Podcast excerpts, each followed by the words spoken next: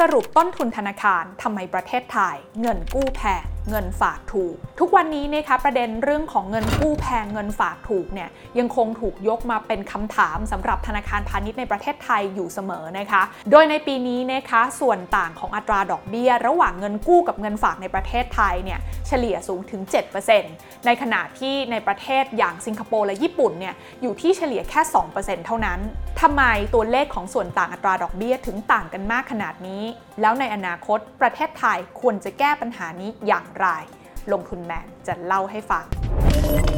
ขอต้อนรับเข้าสู่รายการลงทุนแมนจะเล่าให้ฟังสิ่งแรกที่เราต้องรู้เลยนะคะคือตัวเลขที่เรียกว่าส่วนต่างของอัตราดอกเบี้ยระหว่างเงินกู้กับเงินฝากที่เรียกว่า nominal spread ค่ะซึ่งตัวเลขนี้เนี่ยนะคะก็จะคำนวณมาจากอัตราดอกเบี้ยเงินกู้ลบด้วยอัตราดอกเบี้ยเงินฝากค่ะและในตอนนี้นะคะถ้ามองจากตัวเลขอัตราดอกเบี้ยเงินฝากก่อนก็จะเฉลี่ยอยู่ที่ ศูนย์จุดห้าถึงสองเปอร์เซ็นต์ ในขณะที่อัตราดอกเบี้ยเงินกู้นั้นก็จะเริ่มต้นที่ เจ็ดเปอร์เซ็นต์ สำหรับลูกค้าชั้นดีนะคะและก็จะสามารถสูงขึ้นไปถึง ยี่สิบห้าเปอร์เซ็นต์ หากลูกค้านั้นไม่มีหลักทรัพย์ในการค้ำประกันแล้วก็ผิดนัดชำระหนี้คำถามก็คือว่าแล้วทำไมธนาคารถึงต้องตั้งอัตราดอกเบี้ยเงินกู้ที่สูงขนาดนี้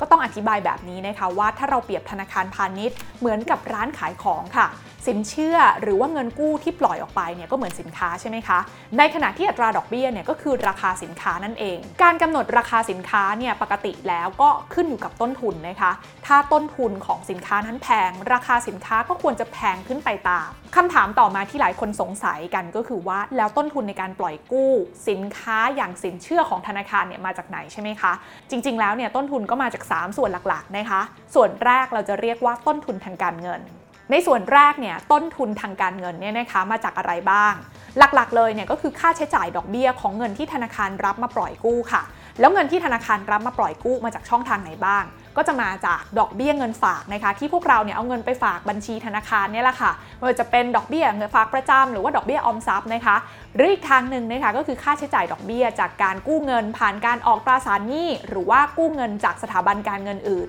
และอีกส่วนหนึ่งเนี่ยนะคะที่หลายคนอาจจะยังไม่ทราบก็คือเงินที่ต้องส่งเข้าไปในกองทุนเพื่อฟื้นฟูและพัฒนาระบบสถาบันการเงินหรือที่เราคุ้นๆหูกันเรียกว่า เอฟ ไอ ดี เอฟ ค่ะซึ่งส่วนนี้เนี่ยนะคะธนาคารต้องส่งเข้าไปสมทบเนี่ยปีละ ศูนย์จุดสี่หกเปอร์เซ็นต์ ของยอดเงินฝากทั้งหมดที่ธนาคารพาณิชย์นั้นรับเงินฝากมา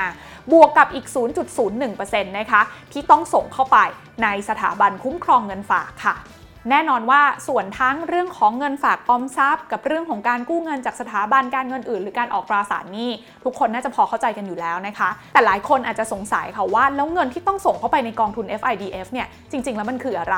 ย้อนกลับไปที่วิกฤตเศรษฐกิจต้มยำกุ้งนะคะซึ่งยังส่งภาระหนี้ให้กับพวกเราในการที่จะต้องเข้าไปสะสางกันอยู่ค่ะหลายคนเนี่ยยังไม่รู้นะคะว่าทุกวันนี้เรายังมีภาระหนี้ที่ยังต้องชดใช้กันอยู่จากวิกฤตเศรษฐกิจต้มยำกุ้งในปีสองพันห้าร้อยสี่สิบนะคะซึ่งหนี้ก้อนนี้เนี่ยแหละค่ะก็คือเงินฝาก ศูนย์จุดสี่หกเปอร์เซ็นต์ ทุกปีทุกปีนะคะที่ธนาคารพาณิชย์นั้นต้องส่งเข้าไปในกองทุน เอฟ ไอ ดี เอฟ เพราะถ้าหากในเวลานั้นเนี่ยไม่มีกองทุน เอฟ ไอ ดี เอฟ เข้ามาช่วยค้ำประกันนะคะบรรษัทบริหารสินทรัพย์รวมไปถึงสถาบันการเงินหลายร้อยแห่งจะต้องล้มละลายซึ่งถ้าเกิดภาพนั้นขึ้นก็ไม่รู้เหมือนกันว่าวันนี้สถานการณ์ทางการเงินของประเทศไทยจะเป็นอย่างไร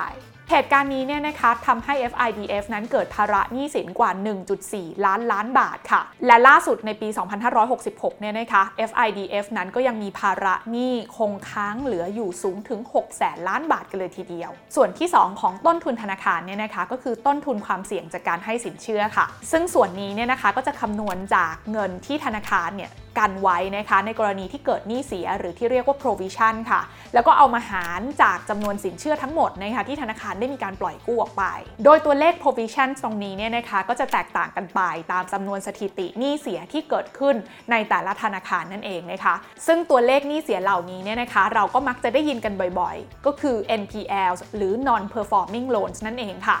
ทีนี้เนี่ยไอ้ตัวเลข เอ็น พี แอล ก็จะแตกต่างกันออกไปนะคะอย่างธนาคารที่มีการปล่อยกู้ให้ธุรกิจขนาดกลางเล็กหรือว่าบรรดา เอส เอ็ม อี เนี่ยนะคะก็จะต้องแบกรับความเสี่ยงที่สูงขึ้นทำให้ต้นทุนในส่วนของการตั้ง provision ตรงนี้มากขึ้นตามไปด้วยทำให้ต้นทุนความเสี่ยงที่จะเกิดขึ้นจากตัวเลข เอ็น พี แอล ตรงนี้เนี่ยนะคะมากกว่าการปล่อยให้ธุรกิจขนาดใหญ่ ซึ่งถ้ามองจากประเทศไทยเองเนี่ยที่ผู้ขอสินเชื่อส่วนใหญ่ในบ้านเรานั้นมักจะเป็นธุรกิจขนาดกลางขนาดเล็กนะคะก็เลยทำให้ธนาคารพาณิชย์ในไทยเนี่ยต้องแบกรับต้นทุนความเสี่ยงตรงนี้มากกว่าธนาคารในสิงคโปร์และเกาหลีใต้ที่ส่วนใหญ่แล้วเนี่ยเขาจะปล่อยกู้ให้กับธุรกิจขนาดใหญ่มากกว่าส่วนที่สามนะคะของต้นทุนธนาคารก็คือต้นทุนในการดำเนินงานค่ะซึ่งส่วนนี้เนี่ยนะคะก็จะรวมไปถึงค่าพนักงานนะคะค่าโอเปเรตสาขาระบบเทคโนโลยีต่างๆตู้ เอ ที เอ็ม รวมไปถึงการบริหารจัดการเงินสดของเขาด้วยและเมื่อมาวิเคราะห์โครงสร้างเศรษฐกิจไทยประกอบกับต้นทุนทั้งสามส่วนนี้ก็จะพบนะคะว่าจริงๆแล้วเนี่ยต้นทุนของธนาคารพาณิชย์ไม่ได้มีแค่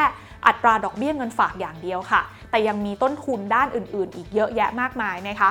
ดังนั้นการที่เราจะบอกว่าธนาคารเนี่ยนะคะมีกำไรเยอะจากแค่มุมของส่วนต่างอัตราดอกเบี้ยที่เอาดอกเบี้ยเงินกู้ลบกับดอกเบี้ยเงินฝากนั้นก็อาจจะเป็นการพิจารณาข้อมูลแค่เพียงมุมเดียวดังนั้นคำถามต่อมาก็คือถ้าเราวัดกำไรของธนาคารจากส่วนต่างอัตราดอกเบี้ยไม่ได้แล้วเราควรจะวัดกำไรของธนาคารจากไหนกันล่ะคำตอบก็คือส่วนต่างรายได้ดอกเบี้ยสุทธิหรือที่เรียกกันว่า เอ็น ไอ เอ็ม Net Interest Margin ค่ะซึ่งส่วนนี้นะคะจะคำนวณมาจากรายได้ดอกเบี้ยรวมลบด้วยค่าใช้จ่ายดอกเบี้ย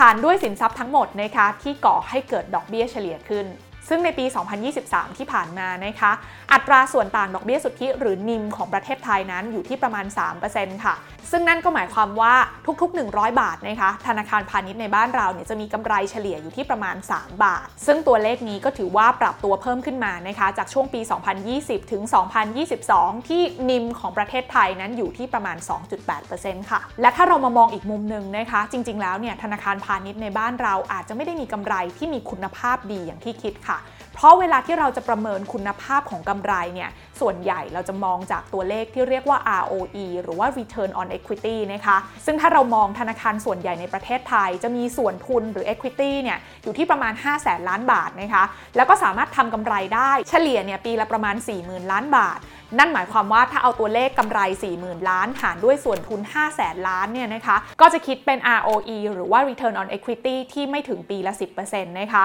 ด้วยอัตรานี้ก็ต้องถือว่าอยู่ในระดับต่ำเมื่อเทียบกับอุตสาหกรรมอื่นๆในประเทศไทยค่ะย้อนกลับมาดูที่ตัวเลขที่เราพูดถึงไปตอนต้นนะคะว่าความต่างของดอกเบี้ยเงินกู้กับดอกเบี้ยเงินฝากในบ้านเราเนี่ยต่างกันถึง เจ็ดเปอร์เซ็นต์ แต่บ้านเราเนี่ยมี เอ็น ไอ เอ็ม หรือว่า Net Interest Margin ส่วนต่างอัตราดอกเบี้ยสุทธิแค่เพียง สามเปอร์เซ็นต์ เท่านั้นแต่ก็ปฏิเสธไม่ได้ค่ะว่าอัตราดอกเบี้ยเงินกู้ที่อยู่ในระดับสูงแบบนี้เนี่ยนะคะถือว่าเป็นอุปสรรคในการดำเนินธุรกิจแล้วก็พัฒนาเศรษฐกิจไทยในระยะยาวดังนั้นนะคะระบบธนาคารในประเทศไทยเนี่ยก็เลยจำเป็นค่ะที่จะต้องพยายามลดต้นทุนของตัวเองให้ต่ำลงซึ่งแนวทางหนึ่งนะคะที่เราได้เห็นหลายๆธนาคารในประเทศไทยเริ่มทำกันมาแล้วก็คือการนำเทคโนโลยีมาปรับใช้หรือการพัฒนาดิจิทัลแบงกิ้งขึ้นมานั่นเองซึ่ง Digital Banking ที่เราคุยกันตรงนี้เนี่ยนะคะสามารถช่วยลดต้นทุนได้ทั้งต้นทุนในส่วนของการบริหารจัดการทั้งเรื่องของการจัดการเงินสดนะคะที่ไม่ต้องมีอีกต่อไป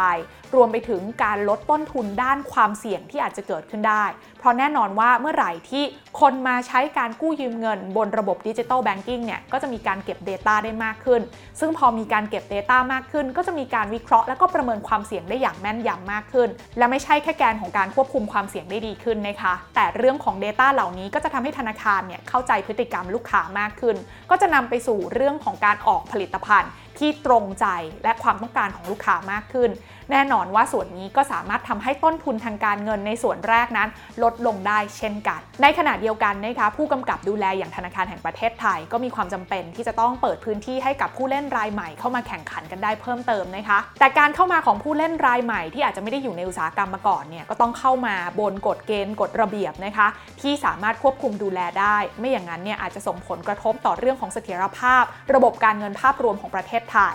ซึ่งที่ผ่านมาเนี่ยก็ต้องบอกว่าเราเห็นธนาคารแห่งประเทศไทยเนี่ยนะคะก็ได้มีการออกใบอนุญาต Virtual Banking หรือธนาคารไร้สาขานะคะเพื่อที่จะรองรับนะคะกับพฤติกรรมผู้บริโภคที่กำลังเปลี่ยนไปเชื่อว่าหลายคนตอนนี้เนี่ยนะคะก็กำลังลุ้นแล้วก็เป็นกำลังใจค่ะให้ระบบการเงินของไทยเนี่ยนะคะสามารถปรับลดต้นทุนต่างๆลงมาได้โดยเปิดรับเทคโนโลยีต่างๆแล้วก็รอติดตามผู้เล่นหน้าใหม่นะคะที่จะเข้ามาในระบบการเงินของไทยเพิ่มเติม ซึ่งเมื่อธนาคารเนี่ยต้นทุนลดลงได้เนี่ยนะคะก็จะสามารถปล่อยสินเชื่อหรือว่าคิดอัตราดอกเบี้ยเงินกู้ในราคาที่ต่ำลงได้แล้วก็จะทำให้อัตราส่วนต่างระหว่างดอกเบี้ยเงินกู้กับเงินฝากเนี่ยลดต่ำลงและนี่แหละค่ะก็คือภาพที่ทุกคนฝันไว้ว่าอยากจะเห็นประชาชนคนไทยเนี่ยสามารถเข้าถึงแหล่งเงินได้อย่างมีประสิทธิภาพมากขึ้นนั่นเอง